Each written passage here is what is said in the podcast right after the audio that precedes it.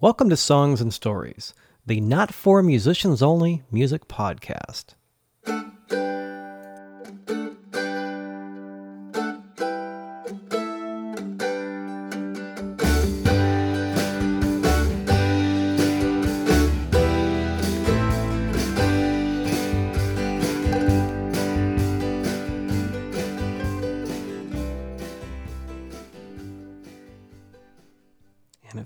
Away already. Hey there, everybody. Welcome once again to Songs and Stories. I'm Michael Gaither, and this is Songs and Stories 150. I almost said 120, and you'll understand why in a couple of minutes. We're going to do a rerun podcast this month, and good reason why. Back on August 9th, we lost Audrey Auld, an amazing songwriter. She just wrote incredibly funny laugh your ass out songs and some great sad songs and kind of everything in between. She passed away at the age of 51 due to complications with cancer, and this last year she still played fairly often.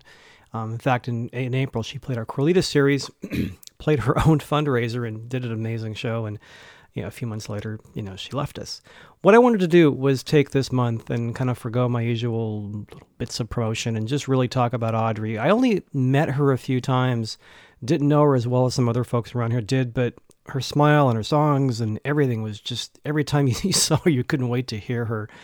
And she left a lot of music behind. So what I would recommend is go to iTunes or go to her website and buy all her music I've been filling in my catalog the last couple of weeks. And also, while you're listening to this rerun podcast from 2012, you can go to a GoFundMe site. When people leave us and they're sick, they sometimes leave medical bills behind, and it's, it's hard enough for the family to deal with the loss of somebody important like this, but with finance stuff on top of it, it's just awful.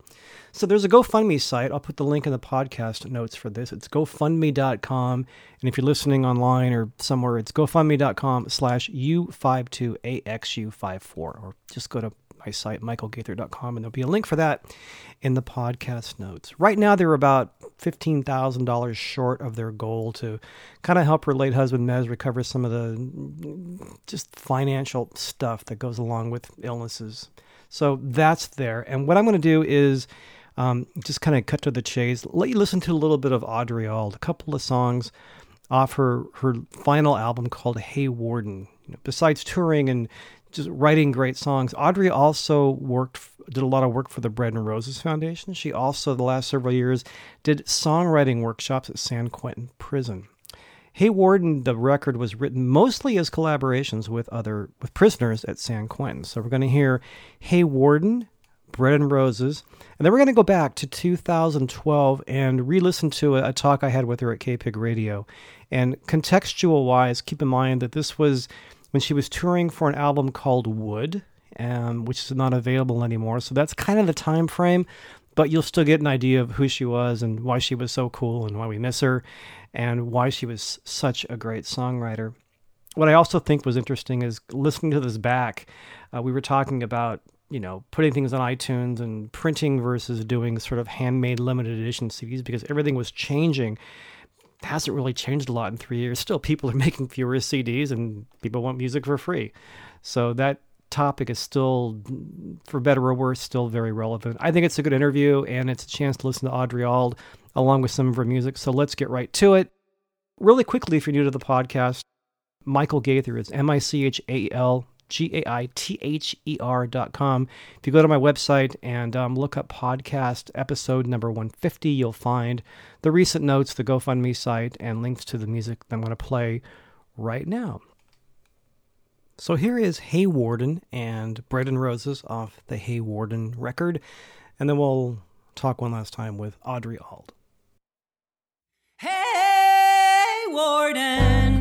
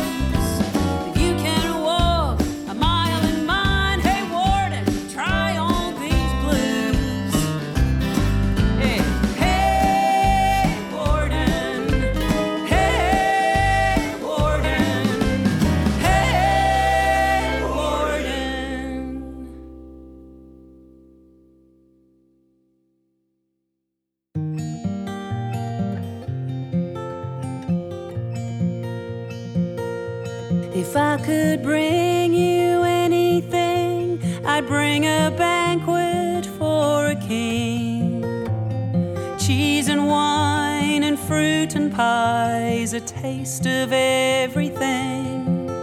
I'd have baked you a cake, but the hacksaw didn't fit the pan. I'd bring more than I could hold in these two hands. If I could bring you anything, I'd bring a meadow full of flowers, hummingbirds and dragonflies, no fences for miles. You'd lay on the grass, feel the sun kiss your face.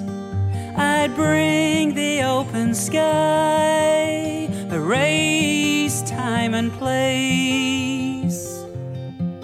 If I could bring you anything, it would be peace of mind, an ocean of serenity, freedom inside. I'd bring love to the lonely, afraid to ever love again, and beer for the innocent to drown their sorrows in.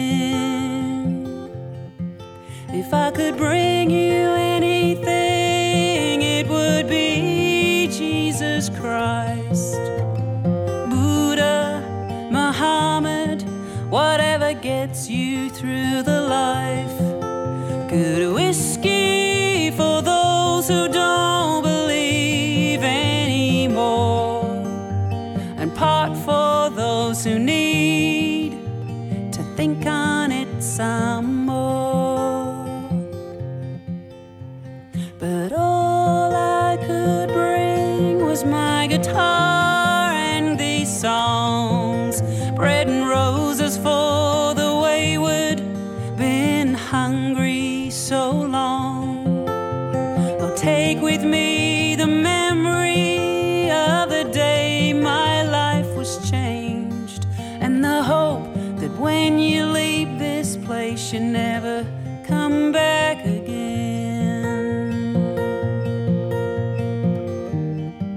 If I could bring you anything.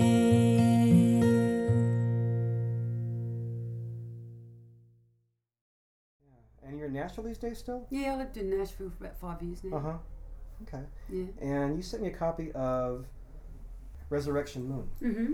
which is your last, but you're also doing, you have this new Woody Guthrie album. You want to talk about that? You want to talk about Resurrection Moon? Yeah, Resurrection Moon is just like a retrospective album. I've got a lot of records and really just didn't want to keep lugging them all around to gigs, so I thought I'll just put on one album the songs that I still play live and you know, I've endured with fans, and a couple of new songs, and so I just put that together this year. And the Wood CD is a little acoustic 5-track handmade CD that it was just in response to, you know, that it's Woody Guthrie's 100th birthday this year, and I was playing at the Woody Guthrie Folk Festival, as I have for the last 8 years, and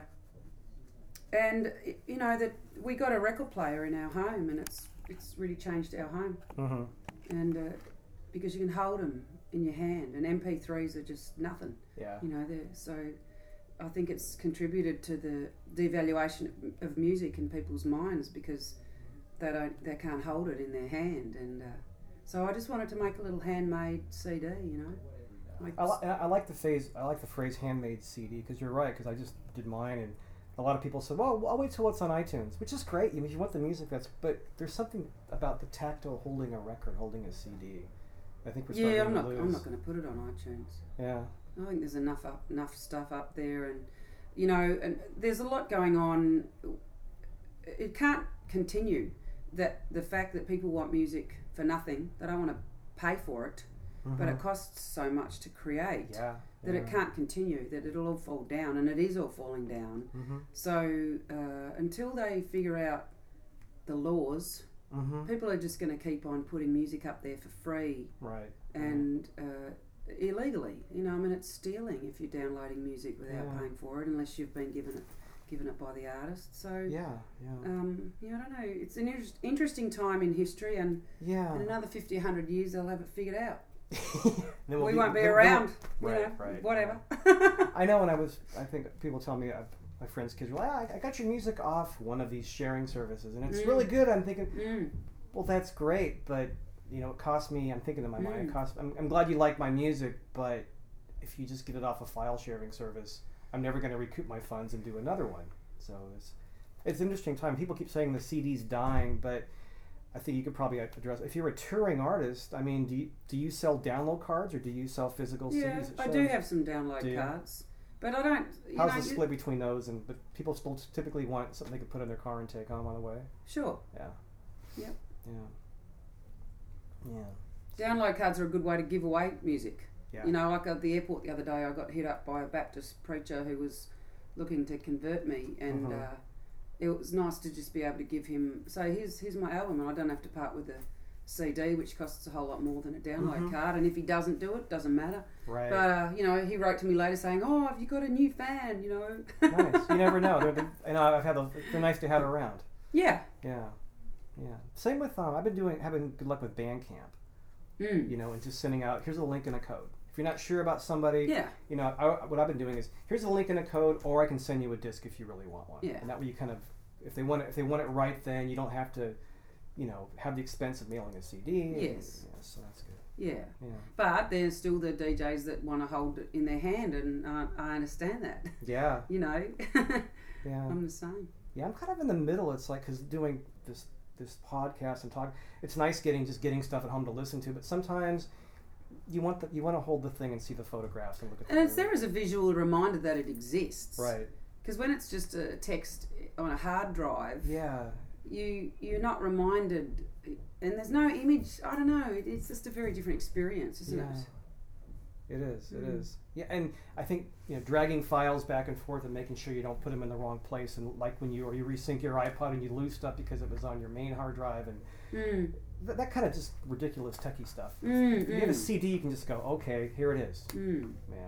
So anyway, so you come out here about once a year, West Coast. Yeah, I like to. Yeah. Yeah. Well, I'm going to. I came out because I'm going to San Quentin prison on. That's been kind of a regular event for you too. Can you talk about that a little bit? Yeah. I did a performance in 2006 for because I would do shows for the Bread and Roses organisation. Yeah. And. So since then, I just offered to come and do a writing workshop with inmates, and I'm not a teacher or anything. I didn't have any experience in doing songwriting workshops. Like a lot of artists do that as weekend retreats or whatever. But I was just interested to kind of spend some time with inmates and encourage them to express themselves and their experience. And so I've been doing that since 2006, and it's really rewarding.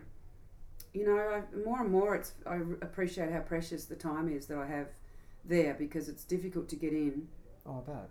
And I think they're living in a very unique way, and last time I was there I said, your truth will set us all free if you can really express yourself. We will all learn something from what you share with us, and it's not always easy for them. I think some of the guys have never written anything. Yeah. As a friend of mine who's a private investigator pointed out, some of them have probably never had any positive feedback or encouragement.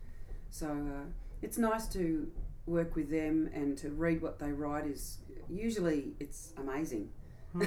It's not fluffy, self-indulgent crap that a lot of songwriters put out. It's just really gritty, poetic, truthful stuff. And I feel really honoured to be able to read it. And I take it home, and if it's working right, then I put it into, I create a song. Oh, okay. Sometimes I've got a structure that I take to them. So it's not about music theory. It's just very much about, let's explore this question, or this topic, or so. I've got a couple of songs out of it, and I'm trying to get a love song. I really want to get a love song, but you can't make assumptions. You can't make assumptions that people have a mother.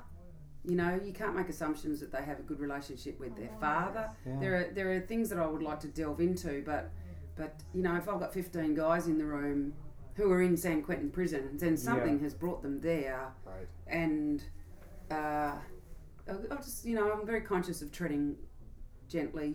Yeah. Because you don't know who they are. Right. You know. Right. But I feel very safe. Mm-hmm. And there are the same guys that come back, and they really look forward to my return. So is it a similar group every year? Some. There are some elements. Some guys that are the same guys, and some are new. But they're all very well behaved, and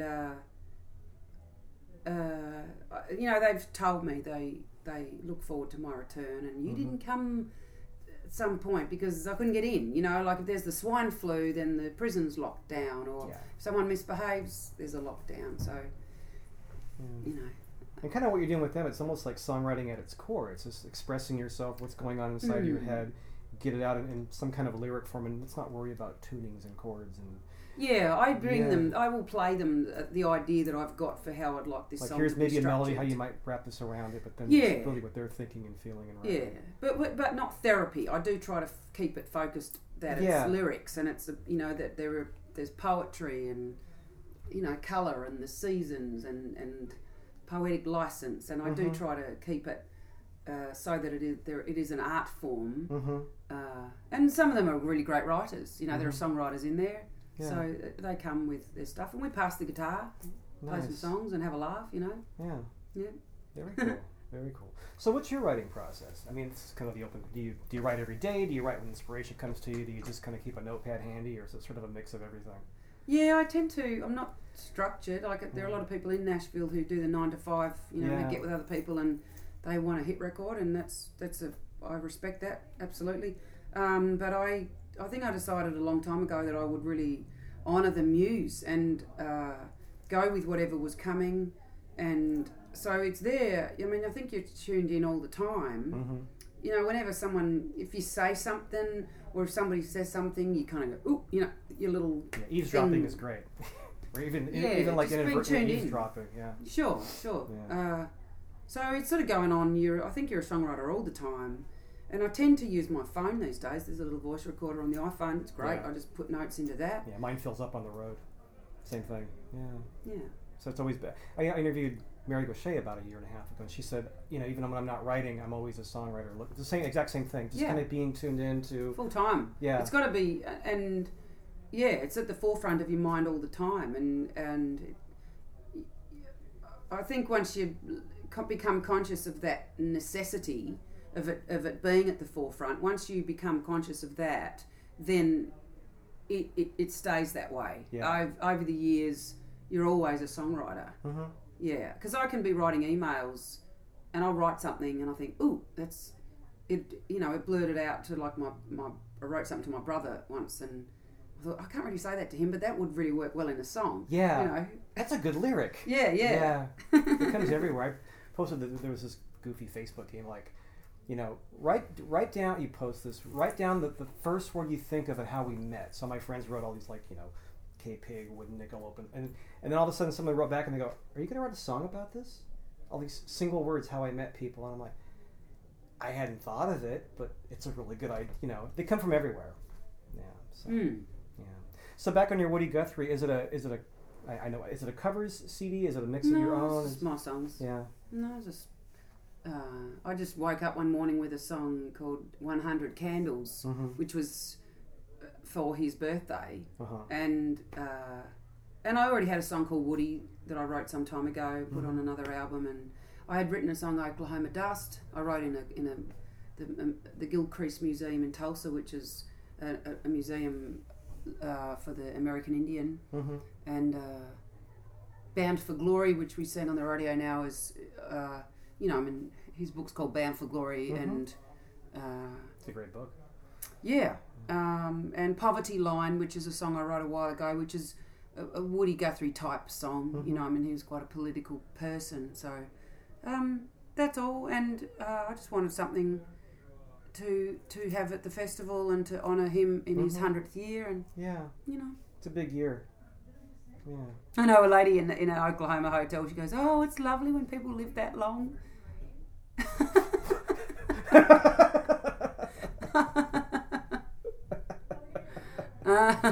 How'd you respond to that? That's funny. Oh, I kind of got that flabbergasted, but, like, you know, and she went, "Oh," you know, she understood. Yeah, it took me a second too. It's I was like, "Don't worry about it," you know. But yeah. She's in Oklahoma. It's like, geez. Anyway. And how warm was it in Oklahoma when you were down? Because it was recently. It was actually not as warm as it has been. Yeah. You know, with all the, Nashville's just been. It's been so hot. There's been no humidity. You know, really? It's just like boiled it off or something? Yeah, I think when it gets over, it was 107 or 109 one day, and all the grass is yellow. Yeah. And it's and then but the thing is, there's been this wind. So when you get a hot wind, it's like you're in a fan-forced oven. Yeah. You know, and then the storms come and it gets humid again. But so Okemo was actually a whole lot. I think you're anticipating something real bad. And one friend said to me, "Oh, I don't think you should go," you know. But it was, you know, you kind of know what it is and you don't stress about it. If it's already 107 at home, how much worse is it going to get? It wasn't that. No. And then it was a beautiful storm on Friday and it all cooled down and we had a great time. Now you're back here on the West Coast for a while where it's foggy. It's freezing, yeah. Yeah. So what's next on this tour? Where are you going to... do you tour full-time or do you kind of like go home and work and kind of... Is it back and forth? No, I tour full-time. I mean, I go home and work my business, you know. Yeah. I mean, I don't have an agent or a manager, so I have to spend time at home to set up tours and, you know, do all the work required with that. And, you know, I like to be with my husband and my dogs and my chickens and my garden. So I could tour more, but I have come to find that there are things that are more important than playing music, you know, which is nice because, you know, I mean, you can get really, for a lot of your life, you get really focused, like, I've got to do this, I've got to do this, I've got to keep doing this, I've got to, you know, and your whole, it consumes you everything. And when you find good love and a good marriage, then it's really nice to find that that's more important than, you know, your career. Right. So... I balance it, and he comes with me sometimes, and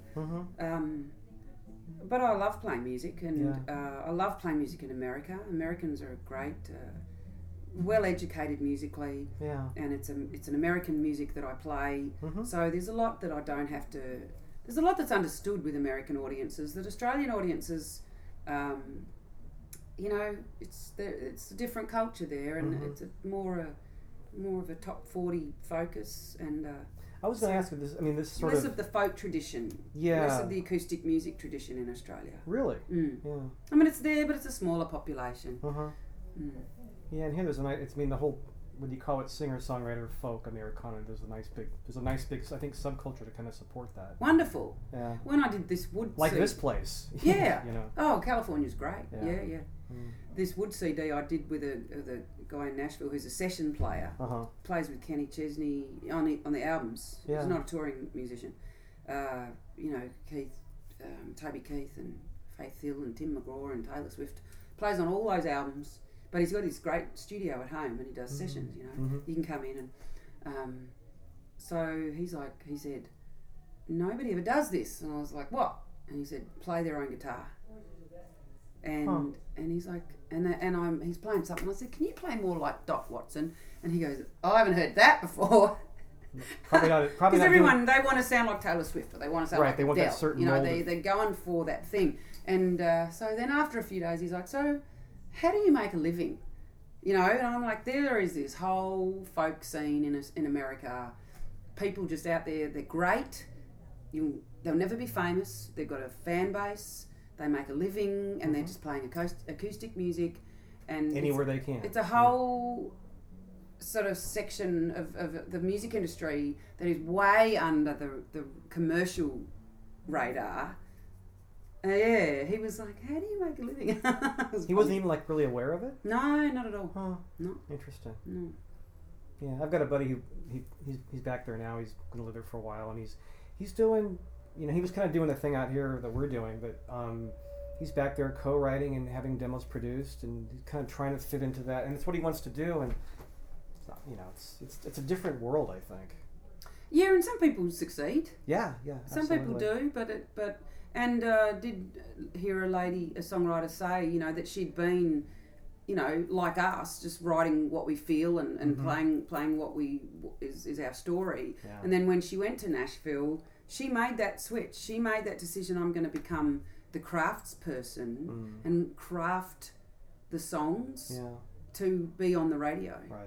Because it's all decided by the programmers. Right. They decide what's going to get played. They go, nah, they can make a whole album. They record whole albums. They give them to these radio programmers. They decide whether the album gets released. Because if they don't find anything they want to play, they're not going to spend all that money on releasing an album. Right. So it just gets shelved.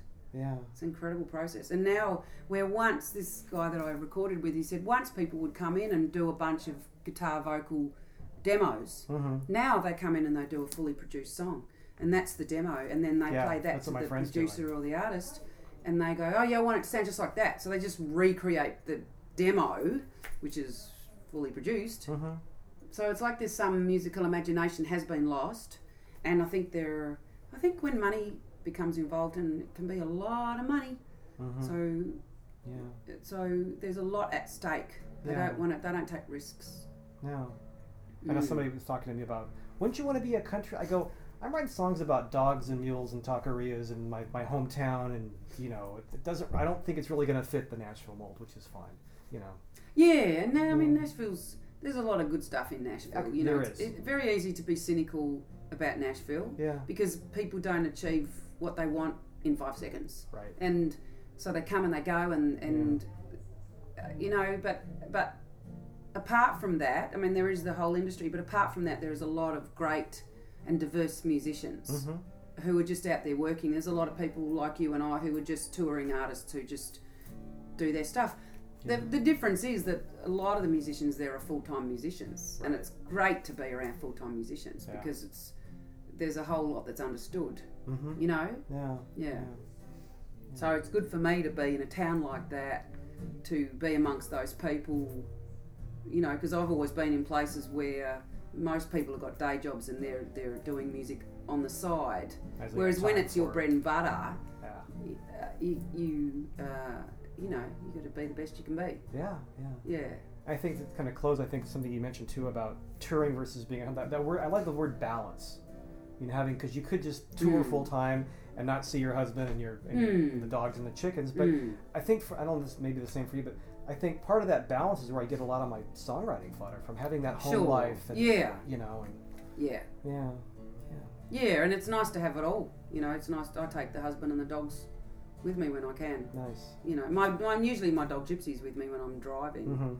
But so I know I feel kind of naked without a family member of some kind. I should have brought a dog to the station. Yeah. So to close, what kind of dogs do you have? I'm a dog person. We call them lucky dogs. Mm-hmm. I mean, Gypsy's a rescue from Oklahoma. She's a brown dog, hound.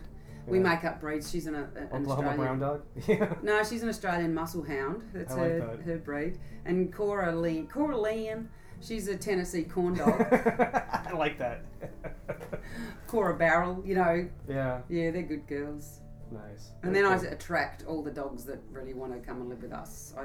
We've become a magnet for dogs in need of love. Even at the hotel the other day, this dog, a guy with his dog up in Davis, this poodle, just a poodle, you know what I mean? It's just a big white poodle, and this guy was doing something, and I had my hotel door open, and it saw me, and it just sort of came over to say hello. Yeah. You know, and he just went apeshit, and he was calling it, you know, killer or something. I don't know what it was called, but he was calling it, and the dog's ignoring him completely. Yeah. And then he comes over and he hits it.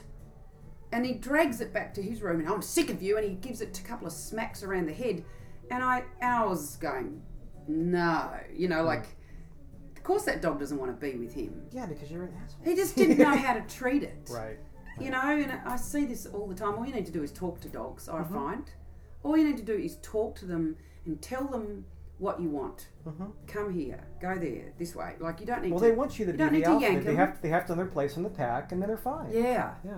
So I it's like, really the owners really need to be educated. Yeah. So my wife and I we volunteer for a rescue organization. So we foster dogs, and we get all these dogs with sort of these issues and kind of re-socialize them. Do ya? Yeah. God, we just had a pit bull turn up at our place that decided. Wow. It was these hot days. Yeah, so it was like we put water out, you know, She's hanging around at a distance. She's always at a distance somewhere, and I put water out, and then she was there the next morning, so I fed her. I didn't bring her into the yard. Mm-hmm. And then she's like, oh, I'm going to live here, you know, and we can't have three dogs. And, you know, I've tried fostering before, and I just... It's hard. Can't do it. It's not for me. We're up to three, which is, like, kind of ridiculous. When you have four, your friends start talking. So right. Three, we just had when we actually finally found a home for. We had four dogs for, like, months and months and months. Anyway. Yeah. So... When you have a pit bull in Tennessee, oh boy, you know, we'll have it, I'll have it, yep, breeding, fighting. It was really hard, and so I had to keep changing the terminology because I put it up on Craigslist. Yeah. I had to say, and then I put, send me a photo of the dog that you've lost. Oh, I see. Yeah. Because people just wanted the pit bull. To either work their fighting dogs or fight it. They want to fight them, or they want to breed them to fight, or they use them as bait. Ew. It was amazing. It was really sickening. Yeah. That's gross. Yeah.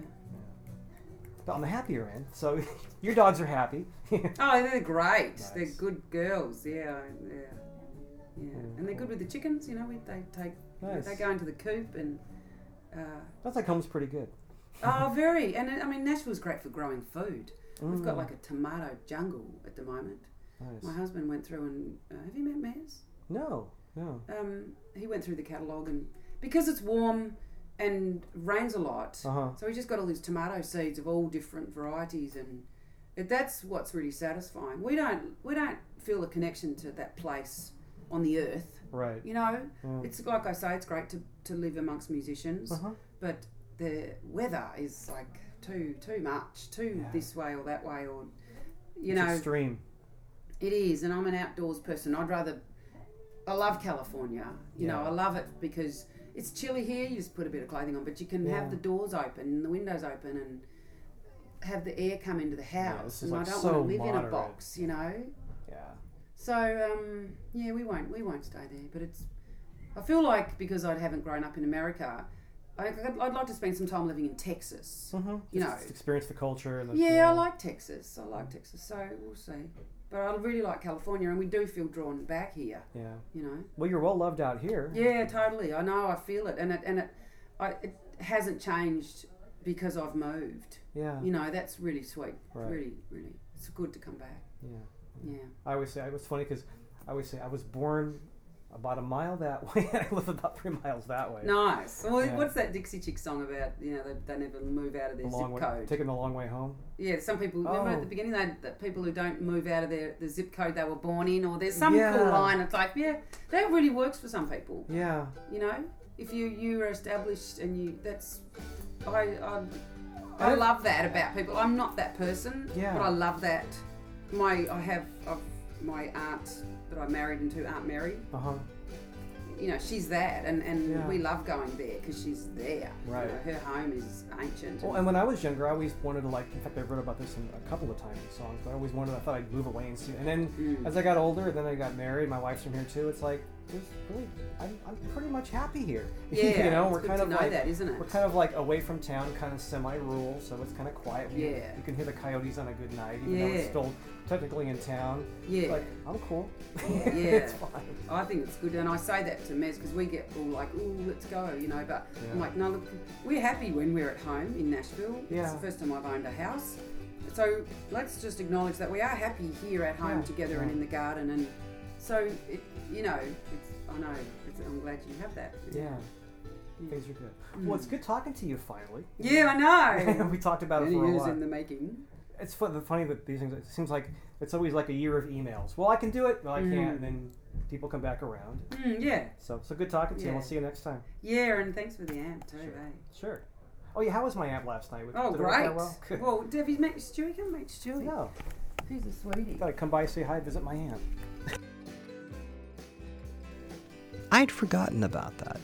When Audrey was out on this tour, she was with a duo, and they had no PA and needed something for a couple of small shows, so I'd loaned them my Carvin acoustic amp. It's got several inputs, and it worked out quite well. They treated it very nicely, and it's sitting here in my office today as we speak.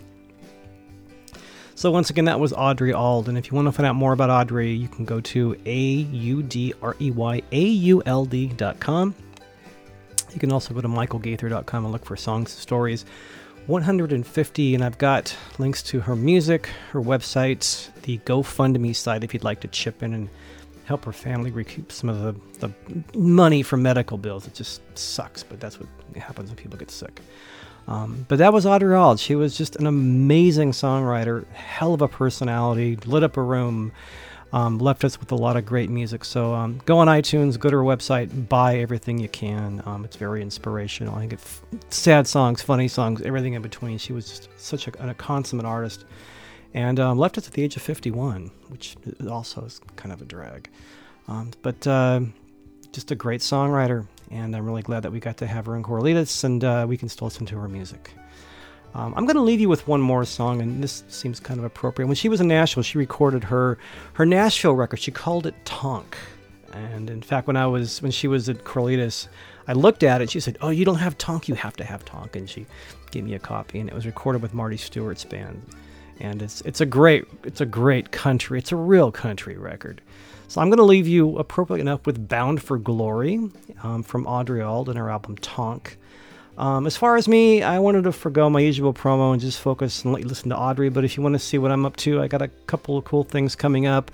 Go to michaelgaither.com, check the calendar page. In the meantime, here's some more Audrey Auld. And whether you heard this on Grateful Dread Radio Nashville or KC Cafe Radio, or you caught this downloading or streaming on Facebook, Twitter, or my website, or iTunes, thank you for listening. Here's some more Audrey Auld for you, and we'll talk to you next time on Songs and Stories. Take care.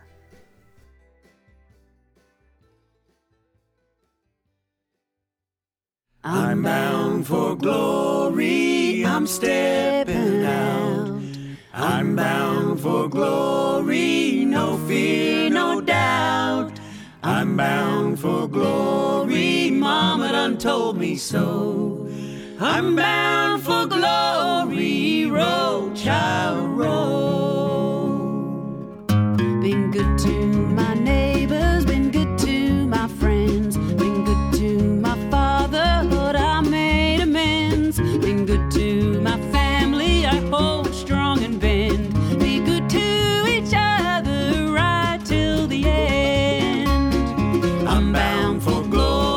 I'm stepping out, I'm bound for glory, no fear, no doubt. I'm bound for glory, Mama done told me so. I'm bound for glory, roll, child, roll.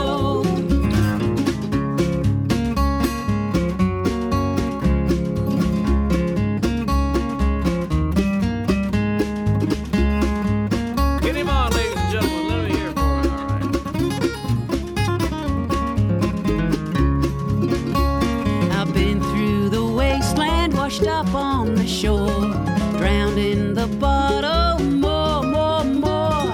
I drank my fill, but was empty inside. Now I'm crossed over, I'm the rising tide. I'm bound for glory, I'm stepping out. I'm bound for glory, no fear, no doubt. I'm bound for glory, Mama done told me so. I'm bound for glory, roll, child,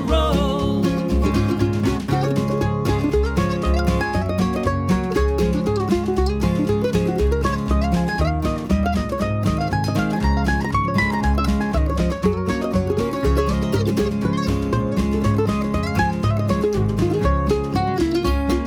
I am a pilgrim, I'm on the path. I seek the way to be free of the past. I saw the light, oh, and I saw the dark. Lord, help me see the light in my heart. I'm bound for glory, I'm stepping out. I'm bound for glory, no fear, no doubt. I'm bound for glory, Mama done told me so. I'm bound for glory, roll, child, roll. I'm bound for glory, roll, child, roll. I'm bound for glory, Mama done told me so.